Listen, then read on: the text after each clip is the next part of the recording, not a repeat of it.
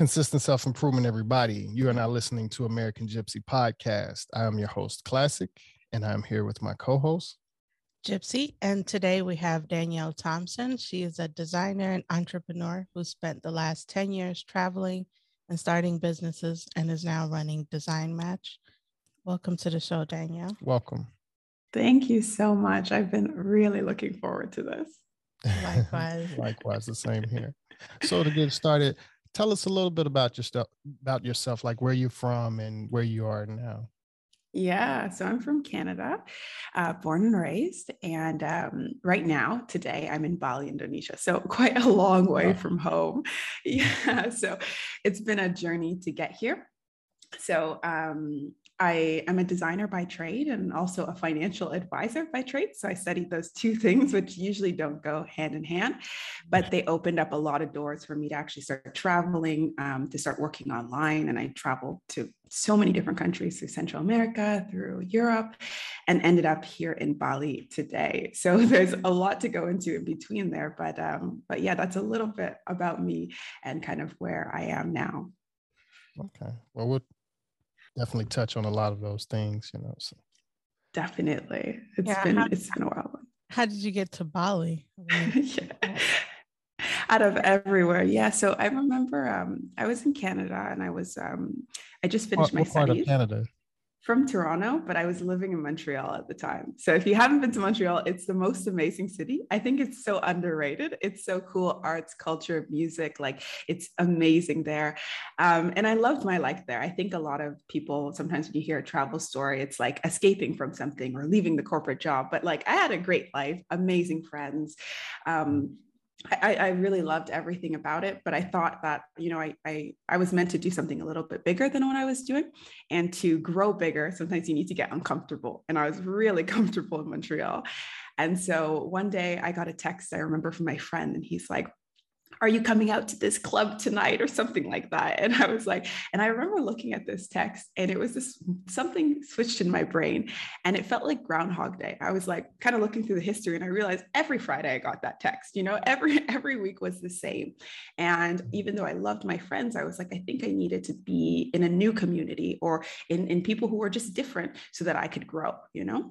And so i left canada with $1400 in my bank account and not no like a one-way ticket to costa rica. And i was scared because i had never left you know the americas like and i was like didn't know how you get from place to place. I spoke no spanish. I remember just freaking out on the plane. It's my first time away from my family you know by myself um, like in another country and when I got there, I realized like, you know, most people are really nice, you know, and they want to help you. And through that trip, I met a group um, of people called Wi Fi Tribe. They are a nomad traveling group, and they were in Nicaragua, just across the border. And I saw a Facebook ad to join them. I was like, okay, I'm alone here in Costa Rica. Maybe I can make some friends by joining this group. Yeah. And I crossed the border to Nicaragua. And um, I remember it, I picked the most expensive tour bus to go because I was like, I don't know how to cross a border or anything like that. It was so funny. It ended up being like a senior's tour bus. And I was like, across. And some taxi picked me up from like halfway through the tour. And I went to this house and it was the most beautiful house I ever saw. And looking over the ocean, and those people were the first like digital nomads I met. And I spent like a, about a month with them. And then the next place they were going to was Bali. And so I went on my own private uh, travels right in between. And then I met up with them in Bali. And that's the first time I ever came to Bali. The first time I ever really heard of Bali past like eat, pray, love, you know, like, yeah. um, and, uh, and, and so that's how I ended up on this side of the world was one decision in Montreal um, brought me all the way over here. Wow. What was the time span in between all of this? Oh, yeah. So I'm compressing a lot of information, but I left Canada maybe about six years ago, seven years ago, eight years ago. I'm not even sure anymore these days. and um, and between the time I spent like four months in Central America, and then I went to Europe for two months, and then I ended up in Bali. But since that first time in Bali, I have been back and forth um, between here and many other places. Okay. So yeah. I've heard about Bali more recently. It's been getting a lot of exposure. How, what is it like living in Bali, and what um, what parts are you in and what's your experience there? Yeah, so I think it's surprising to most people. I tell them like I have an H&M closer to me here in Bali than I did in Canada and they're like, "Wait, what?" Like I don't understand how this is. And so I think it's like I think why Bali attracts so many amazing people because you have a lot of comforts of the west you know like i do love my creature comforts you know i i do like that i can go to the mall and get a few things or like we don't have amazon but we have something similar here. And but you also get that beautiful balinese culture which is like um Bali is a really special place because um, Indonesia is an, a Muslim island uh, or Muslim country, but Bali is a Hindu island. So it's this really special kind of space and um, it, within this country. And also the type of Hinduism they practice here is completely different. And so there's this like beautiful spiritual energy here and with the offerings every day and the Balinese people kind of sharing their culture. And then you also have on the other side the expats who are sometimes really techy and here building all these online businesses. You have the crypto people, you have the coaches, the wellness, you have so many amazing people coming together on this island that's like founded on this beautiful energy. And I think it creates this this op- this space where I, I don't know, it, it just feels inspiring to create from. And um, in terms of daily life, you can, like, we just came back from an organic grocery store around the corner that has like a beautiful cafe, and I had a, a tea. And um, and I live in this area called Canggu, which is like the very popular for long-term expats. So there's really everything here. So yeah. Nice. How's the internet there? It's good. I'm on. I'm on. I have 5G, so that's pretty good. I'm actually, yeah, I have 5G, so all, all is good with that. But um, there are areas, obviously, that are less connected, probably, I would imagine. But um, this area specifically is really connected. Um, I'm always trying to get people to come from Canada to just see, you know, because I think it's hard to imagine. Um, yeah. Have you guys ever wanted to come to Asia or have you been to Asia or Bali? Well, I, I haven't been. We've definitely loved traveling. So yeah it's, it's definitely right now something that you know we're that's in our radar like we've yeah. been looking around um just thinking about a place we want to you know go to and kind of stay a extended period of time or multiple places and check it out yeah we got married in greece and we've been to south uh, south africa together and been she's been a few bunch of other places um, yeah. yeah so we love like i said we love traveling yeah, yeah.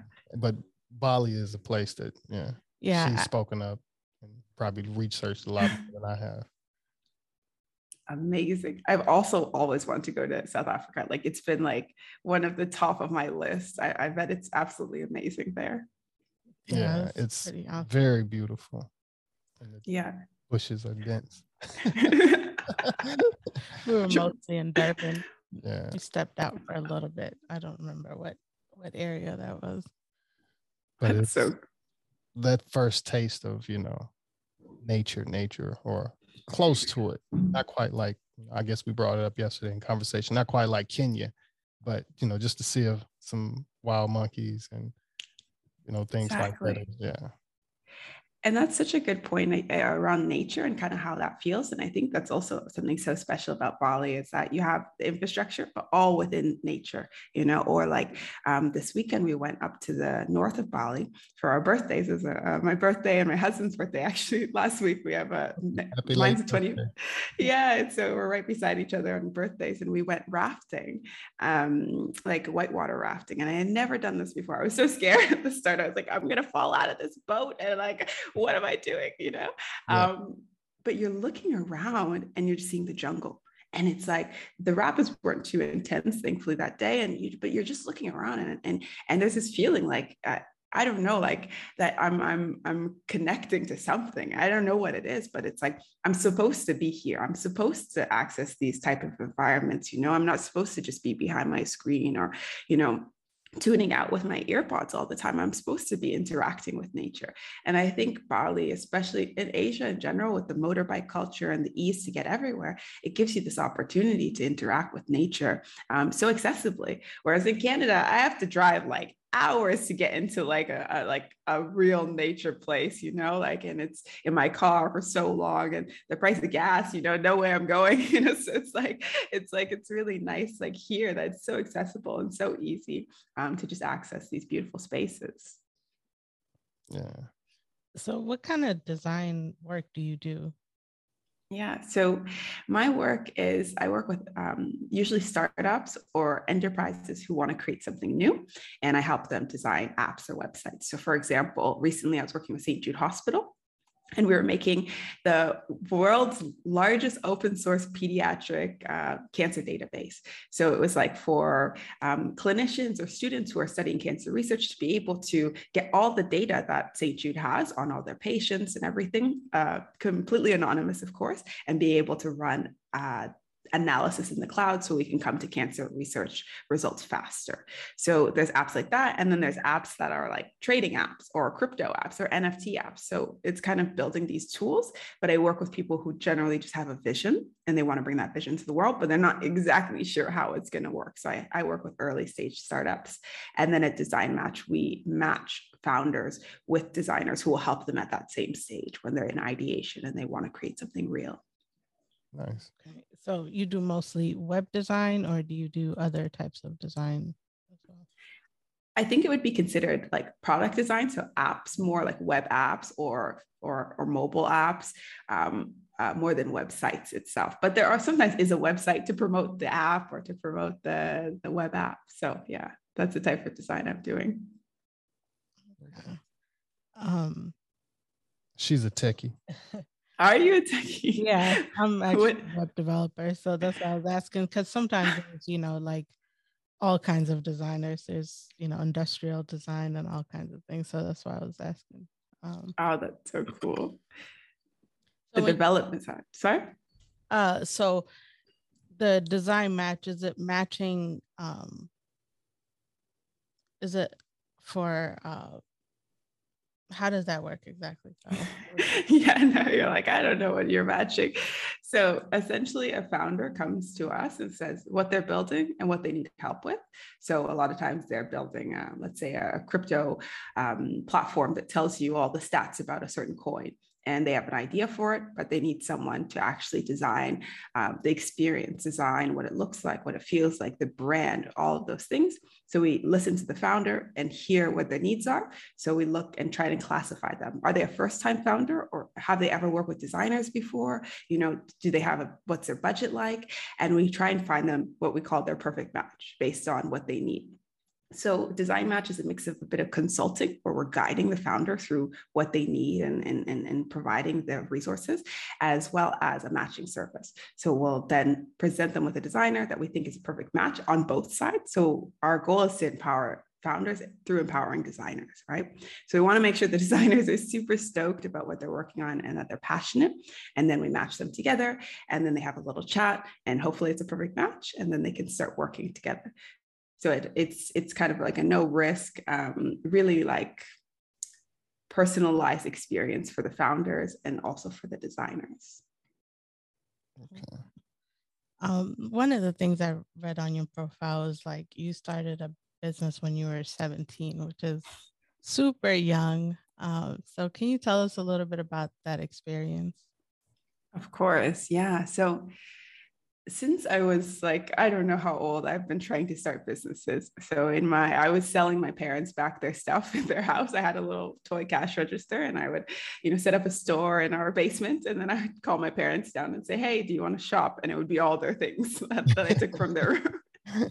so, so, I think I was a hustler from birth. You know, I came out of the womb like like what can I sell or something. But um, but I, I just love creating businesses. Like I love creating opportunities for people to work. I love creating opportunities to transact, and I love solving problems. And I think business is is became more of a hobby than anything for me. You know, it's a hobby that turned into a career.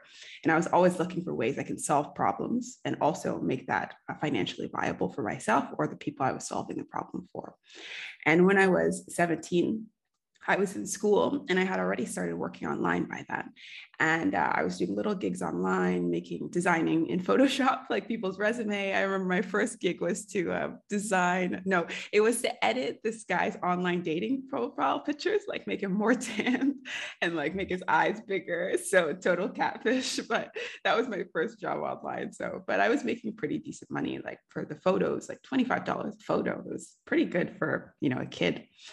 And um, I remember going to school and I was studying design. I was taking design classes, and a lot of my schoolmates were way better than me at design um, they were they were reading all the literature they were watching all these videos and they had a way more technical understanding of design and they were able to execute better because of that. For me it was i came from an art background. I was like i paint and so design was just this intuitive uh, expression of what i did and without the frameworks i wasn't the best you know at actually executing always.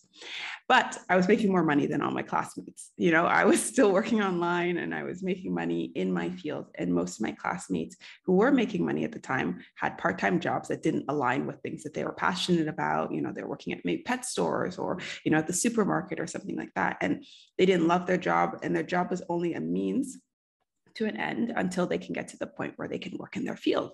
And so I thought, oh, well, you know, I'm able to get these jobs. I suck as a designer. So you guys are going to be fine, you know? So I created this website called Intern and um, it was basically to provide kind of i called it intern like paid internships. So so people who had these design skills could be again matched with a startup or with a young company or with an enterprise who needed design talent. And students could start working in design you know super early but at 17, I had no idea how to run a business at all. You know, I had a, I had a lot of great ideas, but again, was missing those frameworks. So I created like landing pages and I was like, I have a business, you know, I made a deck and I was like, I have a business. This is great. And I mean, I did get some investment. Um, and yeah, I got some seed or angel funding and uh, but after that i realized like i wasn't fit to run a business at this age and i was so stressed about it. It was so hard. I was making all these mistakes but i learned a lot from the process. But i said you know I, this is something passion i'm passionate about getting people jobs but i'm going to come back to it in another way soon. But let me just focus on my degree. Let me get my own skills up. Let me keep learning so that i could serve a little bit better in the future. It's mm. at least good that you tried um because yeah. i'm just thinking back like at 17, 18, like I I knew Photoshop and different, I knew so much like Flash, Photoshop and different things, but it just didn't sound as more of a hobby. And now thinking back, like I could have actually done something with it. yeah. So it's and just to get even the entrepreneurial experience um, early on, which probably, you know, made you better prepared for what you do now. Exactly. And I think that's a matter of exposure. And that's also why I love like talking on podcasts or sharing my story because I think it's the thing that we just don't always think about these things. Like, like, you know, even with things like travel, it was only until I met people who had traveled did I think it was possible. And so you need to hear stories, you need to be exposed to the opportunity and the possibility of things happening to start considering it. So, and I'm sure even at this moment right now today, there's skills that I have or there's things that I can um, possibly access that I have no idea of. And that's why constantly learning and, and listening to different stories and voices will just expand our, our sense of being. And I was really lucky to have my dad, he, he's an entrepreneur. And so he was always kind of encouraging me to, to think about business, to think about how money works, to think about how the economy works in general don't i didn't have a deep understanding of it you know but at least those those little seeds were planted. And i you can see with my first business there was a big knowledge gap but i was walking in the direction that that i thought was interesting. I was walking in a direction that you know my dad laid a little bit of a path for um, but i just didn't know how to complete the path. So. yeah you've mentioned a couple of times cryptocurrency and we're always looking for a great cryptocurrency uh, conversation are you into crypto uh, passively. I'm not a huge crypto person, but I used to. It's so funny because um, I was into crypto just by hobby when I was in university. I learned about like the deep web and I learned about all these things from I think I was watching like I don't know Scandal or something like that and they like had an episode where it's like oh we're on the deep web. I was like what is this? You know? And then I found these marketplaces and then you need Bitcoin to do these marketplaces. So I was like what is Bitcoin? And I remember being in my university library trying to figure out how to buy Bitcoin you know? And Canada was one of the first countries that allowed you to buy cryptocurrency on your debit card. And I didn't have much money at the time, but I remember the cost of Bitcoin or the price of Bitcoin at that time, I remember so clearly was 167 Canadian dollars, which is about 140 USD right now. Mm-hmm. And I remember I, I bought some at that time and but i just was so young and i was so early in my career that i ended up selling a lot of it not all of it but quite early because i was like oh my gosh i could make $800 off this $25 i put in. This is great. And so and so um throughout the years, I've been always passively investing in crypto, but really with Design Match, really wanting to embed cryptocurrency into there in a meaningful way. So we already accept crypto payments. So really enabling crypto founders to stay within their ecosystem. And we want to create a tokenized experience for our designers so that they can use the tokens to buy experiences within the, the platform and to also vote on things within the platform. So I'm really excited about crypto as a, as a means for for um, create for adding levels of gamification right? Creating new accessibility opportunities. Um, that's what i'm excited for in terms of crypto. Is it pretty it's pretty big out there? You said there was like a crypto department or crypto community. Yeah there's a big community here. And i think in indonesia there's like i think crypto is quite big because of maybe the regulations. I don't know. But two minutes from my house is a place called Toko Crypto, and Toko in Indonesian means store. So it's like crypto store. It's this big crypto store like around the corner from my house where it's like they have like it's like a clubhouse. They have a pool, they have like all this stuff. And I don't know what people do there, honestly. Wow. Just like talk about crypto maybe, but it's it, it's down the street from my house. That sounds interesting. Yeah. I'm sure there's probably somewhere here in LA that's that's probably something like that. I know I've thought about something like that. At least wanted to have a couple of events around podcast conversations. But, you know, we'll get to it eventually. Definitely. I think I think it's something you can't really ignore. There's so much. I, I, think the one thing though about all these emerging technologies, whether it's on the blockchain or with the metaverse and these kind of things, I think the way that it will impact our daily life will will be subtle in the same way that the like went from floppy disk to you know completely uh, digital you know drives right? It's wow, like yeah. it's not this it's not this one big change one day where you're like oh my gosh i have to burn all my floppy disk now it's totally unusable but it's this gradual change and i think it's happening already but sometimes we don't even see it because it's so subtle. Yeah. So you said you guys are accepting payment in bitcoin or in in crypto already. Is bitcoin one of the payments the main crypto or yeah, so everyone pays differently. So we have um, one person, you know, paying in Cardano, which we love Cardano so much. That coin, Bitcoin, Ethereum, USDT, like some of the more stable coins are easier for us to deal with. But we try and be flexible. We can't accept all currencies, of course, but definitely um, just wanting to allow these founders to stay within their ecosystem instead of having to exchange it for US dollars and then then after uh, uh, paying us. And so we try and make it as easy for them to just to reduce any kind of tension for them to actually create Web3 products. That's nice. Yeah, and the designers, if they want, they can choose to be paid in that same currency that the that the client is paying. So it, it's a nice way. Like we had some designers who wanted to get into crypto, but you know didn't. It was really freaky for them to just like buy it with their own money, but it's like, oh, I just earned this. Let me just get pay that invoice in crypto. And that's a nice way for them to build their portfolio without having to, you know, go into one of the apps and, and decide like what to buy and all this stuff. So it's it's been a nice entry point for some designers as well. Are you are people using that? Like, is it a popular method? Uh, it just so we just started accepting crypto two weeks ago. So oh, really yeah. yeah. yeah, but we do have some designers who are already um, deciding to pay some invoices on crypto. So they'll be like, I want to pay three invoices crypto, and then after that, go back to normal. And we're like, okay, cool, sounds good. So we try and be again as flexible as possible with them. Uh, so I'm gonna pivot a little bit because uh, yeah. I think you're one of the only people I've encountered that has tried ibogaine and a lot of people don't even know what that is uh, so how did you even ayahuasca uh, so how did you encounter that and like what was your experience Of course. So, um, for those who don't know what iboga is, so ibogaine and iboga, ibogaine is an extract from the iboga plant, and iboga is a, a, a bark, a bark, I think, um, traditionally from Gabon. So that's in West Africa, I believe, and um, the plant is known for its ability to help people uh, come off of opioids, I believe, but also they found that it's really great to help people kind of find a bit more direction in their life. So if you've heard of ayahuasca or similar plants, it would be in that same category as plant medicine.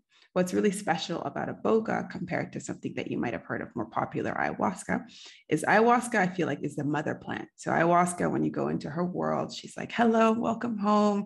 You're so beautiful. Like, you're, you're, you know, you know it's like um, your mom kind of giving you that hug after you haven't been home for so long. And iboga is the stern father. So, you come home and he is like, what the heck have you been doing with your life? You need to get your shit together now, you know? And so it's completely different energy. Iboga is more, is is a plant that jokes a lot. It's a plant that you know is very direct so i think the world of ayahuasca you need to translate you see images and pictures and you need to translate that and create meaning for that in your own life but iboga will tell you words and it's kind of like the best version of you talking to you and giving you advice you know and um, how I heard about it actually was, I think, through a friend, just mentioned it one day in Montreal. And I had Googled it and I was like, this is one of the most interesting things I, I have ever seen. You know, I had heard about ayahuasca, but this just seemed so different. And I didn't know why or what was more appealing about it, but I was always curious. Uh, but I never found an opportunity to do it until one day uh, I had been talking about it just again passively, and my friend goes, "Oh, an iboga shaman is coming to the island, you know, to Bali." I was like, "Oh, interesting." And, and at that moment, you know, after all my years of research and stuff, I get scared. So I'm like, I don't know if I'm ready to face this plant, you know, like it, it, it, seemed like a good idea on YouTube. And I'm so happy for all these people, but I don't know if this is a me thing. And I remember um, I went to Vietnam for a couple weeks. At that point, I was living in Bali. My house was here, my lease was here, but I just went to Vietnam to visit one of my employees, meet his family, and just to experience a new culture. And um, my roommate calls and says, "Hey, you know, the iboga is coming." You know, it's like, "Oh shoot," and I was like, "I don't know. I don't know if I'm ready for that." And I come home and my friend here has this float tank center. So it's like you you you float in a in a tank and it's like it's sensory deprivation, all that stuff. So I'm like, oh, I feel like having a float today. I book the float, I go there. And um, my friend says, Oh, Iboga's here. Another friend, Iboga's here, by the way, the shaman. I think he's going to come here today. I was like, Cool, cool, cool, cool, cool. Go to my float, forget all about it. And I come out sitting in the recovery center after the float with the tea, and the shaman walks in. And I was like, I've been trying to avoid you. And he's like, I know you've already been called. oh my God. it, it found me. It found me. Like I did not seek this out. You know, it really found me. And um, the experience with iboga is something so special. Uh, I, I've done it twice. The first time was in Bali, and the second time was in Canada with my mom, actually. So, and my mom is not into that kind of stuff. You know, she just saw a mm-hmm. lot of my transformation. So she's like, you know, maybe this could help. And the first time, uh, the experience was was I think like defragging my brain. So it's kind of like going through all these old files and cleaning things up. It felt like, you know, I went through my whole life and my grandpa came in and said, call me more. And like I went through and learned all the places I could, I could um, improve. And I was really curious about Iboga because of the, the science behind it. So there's a lot of um, images, if you Google uh, uh, brain scans before Iboga and after Iboga.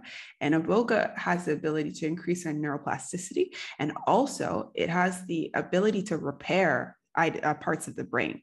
So if you look at brain scans before and after, you can see some people's brains actually being repaired. You know, the holes or or trauma that's been done to the brain actually being fixed and healed and corrected with this plant, which is really incredible. Um, and as a person who's had ADHD and attention things, I thought, okay, this could be interesting from a scientific perspective. And then spiritually, it was incredible like the connection with the plants and also the connection with gabon and the spirits and and and and there, there was just so much there. And afterwards from each ceremony you learn something different. But the last one in canada at the end of it it just kind of felt like i closed the chapter you know that i that i i, I arrived to where I need to be. And, and this feeling of peace kind of came over me. And it's not that I feel peaceful every single day, you know, I'm human, but the, the underlying feeling, the, the, the baseline of my life is like, is so much more peaceful. Like one day I realized I don't have anxiety anymore. I don't like, I don't feel anxious. That is not a feeling that's common to me anymore. That feels odd to feel anxious. Like, what is that? And if you asked me two years before, I would say, I, yeah, I'm anxious today, you know, like, oh, I feel this makes me feel anxious. You know, that was in my vocabulary. And so it really transformed, I think, so, so many things in my brain and how I interact in the world today. Yeah, I came across it. I've seen documentaries a few years ago and they're using it a lot of places to treat uh, addiction. And I know in Gabon, it's like a rite of passage uh, in certain places. Exactly. Um, and I just want to say also, like, I think a lot of people can be scared of these things because it's I am. yeah. I respect it and what it does, but it's like, wow, yeah. uh, sounds scary. The experiences, yeah. Sure and I and I so like I hear you because it is it can be scary. Like you're gonna, am I gonna lose my mind? You know, am I gonna be out of myself? Like how, how does it feel? Like will, will I feel like I'm dying? Will I feel sick physically? Like everyone has these kind of questions that I that I've heard. And so when my mom said that she was like down to do this, I was like, wait, what mom? Like you sh- you sure? Should we watch another youtube video just to make sure? Like i i don't want to be the person like bring my mom into some stuff she's like not into you know? Right. and she's like no no i feel ready.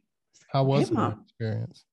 So her experience, and I think her story is even more powerful than mine because me, wow. I'm a person who, you know, lives in Bali you know, and has like all, I, I have a lot of exposure to spirituality all, all the time. I've done all of these woohoo things, you know, but my mom, she works at the university. She's, you know, she's like the everyday person and she's about to get this eat this plant that's going to take her to the moon you know? So what's going on here? So, so, so, her experience so first of all i want to say that the shamans were amazing and they the group was around my mom's age mainly ladies actually uh, from Montreal, from Quebec, from Ontario. So that made my mom feel very safe. You know, it wasn't all these like young people, you know, who are just like, um, so that was really nice. And they were really great at dosing. So the, the big thing is that you can choose your experience. You don't have to have so much. And it's not about the quantity that you have that makes experience more profound or less. Like you, you only need what you need. And that's really important. So the first ceremony my mom has, she said, you know, she didn't see anything. She just felt like things were clearing out of her physically and she felt very relaxed, you know, and that was her first experience. And it wasn't anything crazy. It was only a few hours and she, we were sit, lying down. She had a pillow. She was comfortable and it wasn't scary at all. And then she said the second experience, she got to start to see things. And she saw things from her childhood. She saw herself talking to herself, telling her, you know, where you know she had limitations in giving love and it was kind of like I always say it's like the like 10 years of therapy in, in, in one night, you know, and you just yeah. get a lot of good information. And so she started exploring that. And then after that, she went a bit deeper. And then she started seeing herself in a different way. And so I talked to her, maybe it was last week. So this experience happened, let's say five months ago. And I talked to her last week. And she said, you know, that iboga thing changed my life she said, I look at these situations where I used to feel nervous about maybe work, maybe a colleague or something. And she's like, it doesn't bother me anymore. And I see the relationship with her and my dad even improving. You know, they were already amazing, but I see them more calm and more peaceful. I see her finding joy in simple things. And she seems so content with her life and she's not looking so much for other things outside of herself to be happy. I see her less stressed. And I think sometimes when we think about spirituality and medicine and healing, we think that the result is being superhuman. You know, I'm this Zen Buddha or I'm this, you know, person who's not fazed by anything. But I think it's the plants show you how to be human. The plants show you that exactly who you are right now is enough and it's okay. And it's our discomfort with our own humanity that causes us so much anxiety. Yeah. And so through the medicine, you you learn how to be okay with who you are. And I think that is enlightenment for me. That is peace. That is is arriving. It's it's being okay with everything that comes with being human. That's amazing. Yeah, thank you mm. for like describing it and raising awareness about the plant and all of that. That's yeah, because I was familiar with ayahuasca, but not too much with uh, iboga. Yeah, even seeing the differences. Um, I don't think I've ever heard the the differences. So yeah. how did you end up trying ayahuasca? Is it around the same times or is it um, different times? Ayahuasca was quite a few years before. So I've done maybe like 10 ayahuasca ceremonies or something like wow. that in the last few years. Yeah. it was, it's um and the first time, like again, really to I tell this story just to show people that like I, am the same, you know, as everyone else who who even thinks about doing this. I was in Argentina at the time, and I was thinking, okay, I saw this on YouTube. I watched a documentary. It seems cool. I think it could help me because I was riddled with anxiety. Like, you know, like when I remember um, when I would have a call with a client or something like that, like I would just feel this thing in my heart drop, you know, or if I thought I did something wrong, I'd feel this dropping my heart, my hands would tingle. And I was just so nervous all the time. And, um, but it was, I thought it was normal. But then one day I was like, you know, maybe there's something that could help. Maybe I could, you know, um, uh, I could I could do something about this. And just to give you context, at the time I was still running businesses. I was a nomad traveling the world. I think I was more of an Instagram influencer at the time. So like I had a lot of things going for me, but deep down I was still feeling a bit uncomfortable in my own skin, which I feel like we've all felt at some point to different degrees. And so I was like, okay, let's do ayahuasca. I had wanted to do it in Montreal, but it never worked out the dates, or maybe I didn't have money at the time because I was younger or something like that. And um, so I was like, let's do it in Peru because that's where you know people do ayahuasca. So I googled all the places, and my one fear, I had the, the one fear. No, I wasn't fear of like the plan. I wasn't afraid of like that, like uh, getting sick, but I was afraid of spiders. I was like so sure that like there was, I was gonna go to the Amazon and I was gonna be on this this plant and there was going to be a spider like the size of my hand crawling around and I was going to freak out. Like this is my only fear about doing ayahuasca that, that there's going to be like a bunch of bugs, you know? Um, and, uh, it, it is just fun. why I say that is because like we all have these like specific or sometimes irrational things that like don't like, or there's some rationality to it because the Amazon spiders, you know. Yeah. But like that's okay. That's okay. I think sometimes we feel like silly about it. It's like, um, what if I don't speak the language? Will I be okay? And we're kind of scared to like admit that's that's a fear of ours. But like I was scared of spiders. Like so, whatever you're scared of, whether it's the plant itself, seeing stuff, or or a spider, or being in a Spanish speaking country, all of it's valid. And but I said, okay, you know what I'm going to do? I'm going to go to a place that makes me feel really comfortable. So I went to this place called Etnikas, and Etnikas is special special because it has Western medicine with ayahuasca. So they have a doctor on site, they have a nurse. It's in the valley, no spiders, not in the Amazon. Um, like I felt really safe there, especially for my first time. The second time I went into the Amazon, I'm like, we're going to do this hardcore. But the first time, I wanted my Western comforts. I wanted the things that felt familiar. I wanted to feel safe. I was scared also of the plant. And like, what if I died? I don't know. You know, like I didn't know what could happen in a foreign country. So I went to the place that made me feel the most safe and secure. And I think sometimes when we think about accessing these things, we think, okay, I got to do it the most authentic way it is authentic. The plant is still the plant. They're like whatever makes you feel the most comfortable is totally valid. And um, and I was happy I went there. So happy I went there. It's in the called the Sacred Valley. So it's like all the mountains around. Uh, they had a little dog that I loved. You got a massage when you were there. They had yoga classes. Like it was perfect. And um, that plant, I I I, I drank it. And the first time it, I was like, what happened? Like, it felt like just all these images flashing this. I went through like my life. I was like, I don't know what that was. But the second time going into it, I had a bit more control because I knew how it would feel. And, um, and I was able to actually, you know, go with the plant and and and and and actually discover and open some doors that that whole set of ceremonies was kind of about you know clearing out the past you know past traumas what had happened to me before. And i got to relive all of my traumas through my lens today. So i went back to that moment and i stood there as who i am today and saw whatever happened to me at whatever age. And i was able to say oh whoa no one meant to hurt you in that situation. No one meant to do bad. Um, and i got to kind of heal forgive uh, whoever was involved and and move past it and um, yeah, it was a really beautiful experience.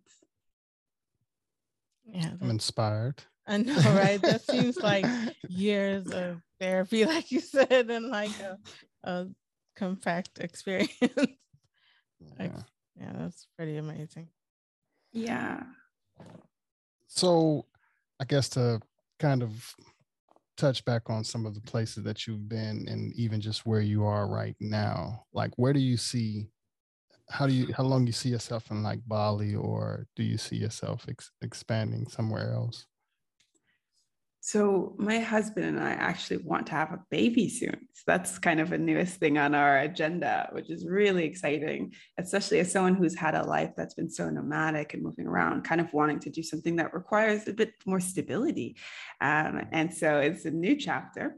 And so we plan to be in Bali for some time.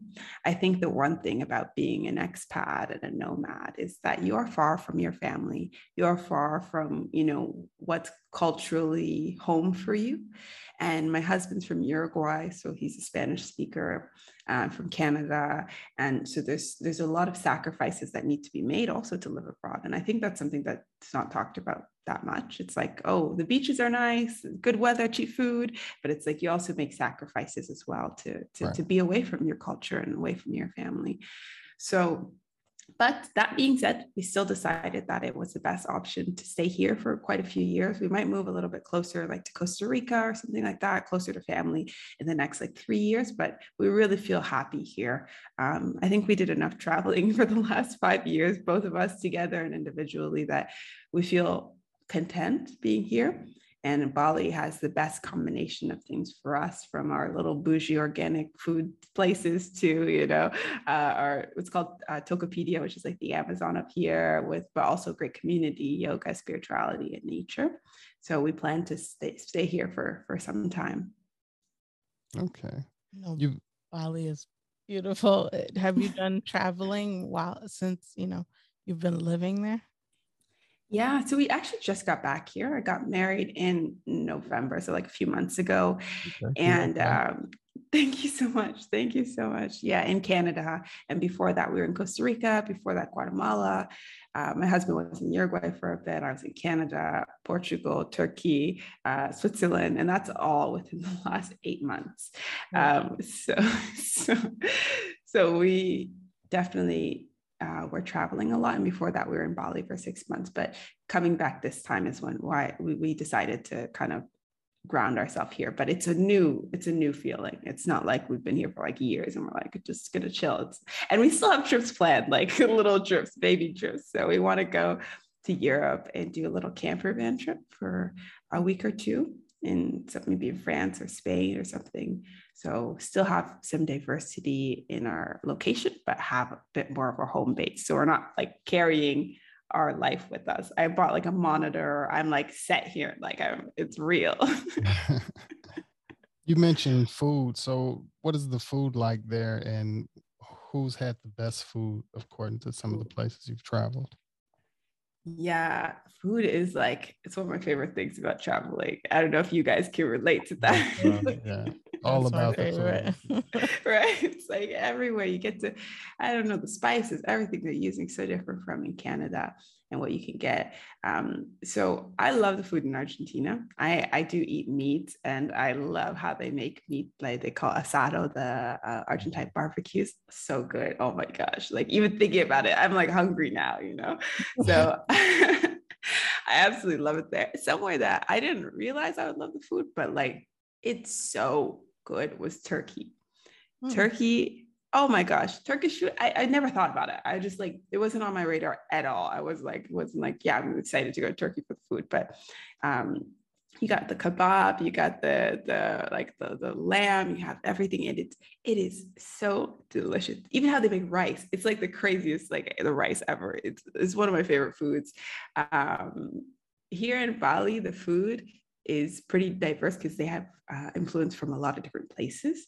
So I think Bali has about 10,000 islands altogether. Wow. So yeah, and then you have all the way, I guess, east I think it's east. I don't I don't want to say the wrong direction, but you have like kind of more like um you have influences from each side of the world pretty much right? So and balinese or indonesian people look so different so closer to the, let's call it papua which is a place you have black people there you know who look just like me. A lot of people think i'm indonesian actually when they come yeah, they see me.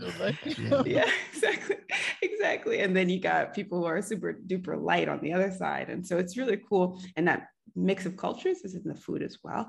So um, it there's it's spicy. That's one thing. It's spicy. You have to ask no spicy because your mouth will burn off, honestly. And um, but lots of curries, lots of um, saucy things. Like depending where you are, like here, beef isn't big, so they do pork because they don't eat beef on this island as much. But in other places, they don't eat pork, so they chew beef. So you have a lot of different fun influences. But the food is really, really good, and I feel like every expat kind of has their their they find their spot in it you know? Like even if you're vegetarian there's options for you or if you're you know really love beef there's options. If you like curries there's options. So uh, but my favorite simple chicken satay. It's like chicken on a stick cooked over the fire and they have peanut sauce that they have it with which i absolutely love like homemade peanut sauce. So good. Nice. Yeah one place that surprises people when i say like has really good food is peru I feel like they mix so many different cultures together and it's just very diverse. Um, even some of the American places that I've tried there were really good. Definitely. What was one of your favorite dishes in Peru? Because the food there is insane. Like trying to remember. uh, yeah, that was like a good 10 years ago. I don't remember. Um, I know. Yeah, I usually ask like the locals, like, hey, what's the traditional stuff? And I went with a group and I realized when we sit down to eat, they're all picking like hot dog, pizza. And I'm like, I just asked them, like, what's the traditional things? Because we had guides as well. And I basically go with that. That's so good on you. Some people are freaked out, like to try out food outside of there. What's comfortable for them? Yeah, I've tried a whole bunch, like even uh, alpaca meats and like guinea pig and a few other things, random things. But I just try whatever traditional food they make. That you know, I try to taste all of it. Ceviche, I think, was big over there too. Yeah, that's a big one. That's so good. That's I, I remember I just had a memory after ayahuasca. You can't have like salt or pork or like there's a it's called dieta. So it's the diet after and and there's one before. And I remember being in Peru, uh, in the city, trying to in my broken Spanish explain that I can't have salt or I can't have sugar. And I'm like, I was like, to have sugar, to have salt, and trying, you know, to, to navigate that um there. This was so, a- this after? After, yeah. Okay. For how long? Two weeks, about. Okay. Yeah. So I think I stuck with it for a week though. I tried, I tried. Challenging. It can be. Yeah. Iboga is easier with that, like eat whatever. Uh, pretty much just try and eat clean, of course. But I think it, there's less, there's no dieta from my understanding, or I missed it, one or the other. yeah. Well, before yeah. we get ready to close it out, is there anything you'd like to share with the audience about new projects you're working on or how they can, you know, view um, your information about what you do? Of course. Yeah, I think getting involved with design match is is is just I, I, I would love to my goal is to empower 1 million designers.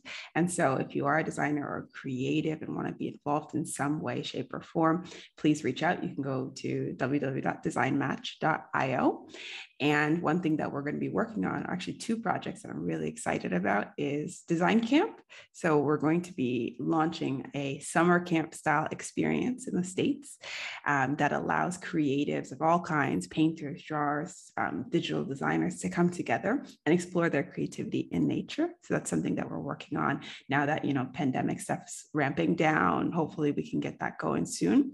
Mm-hmm. And then the other thing that we're going to be doing, which I'm so excited about, is our giving back project, Diseño el Futuro, which is designing the future Spanish and we're going to be creating a free design school in Uruguay um, to bring design knowledge and design thinking into Uruguay at an affordable price to allow them to start working online as well as designers, um, no matter what background they come from. So these are some things we're working on. So if anything is exciting for you, you can always reach out on uh, Design Match and, and get in touch.